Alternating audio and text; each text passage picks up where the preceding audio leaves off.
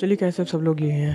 हमारा नया पोस्ट का पॉडकास्ट चैनल तो हम इसमें हम करेंगे पॉडकास्ट तो इसमें हम काफ़ी एपिसोड डालेंगे जिसमें हम लोग होस्ट करेंगे, हम लोग काफ़ी हॉस्टल लाइफ के बारे में बताएँगे। हम लोग स्कूल में हॉस्टल चले गए थे तो हम उसके काफ़ी किस्से होते हैं। तो चलिए, हम बताएँगे आपको पूरा हॉस्टल में कैसे रहने के आते मज़े और भी चीज़ें लोगों का करेंगे। रोस्ट आपको आपको थोड़े बताएँगे ब्लॉग टाइप जैसे बातें नॉर्मल जो वैसे नॉर्मल चीज़ें चलती रहती है, जैसे आजकल चला कोरोना तो इसके बारे में मतलब एजुकेशनल नहीं। रोस्ट करेंगे हम क्रिंज क्रिंज को एक्सप्लोर करेंगे।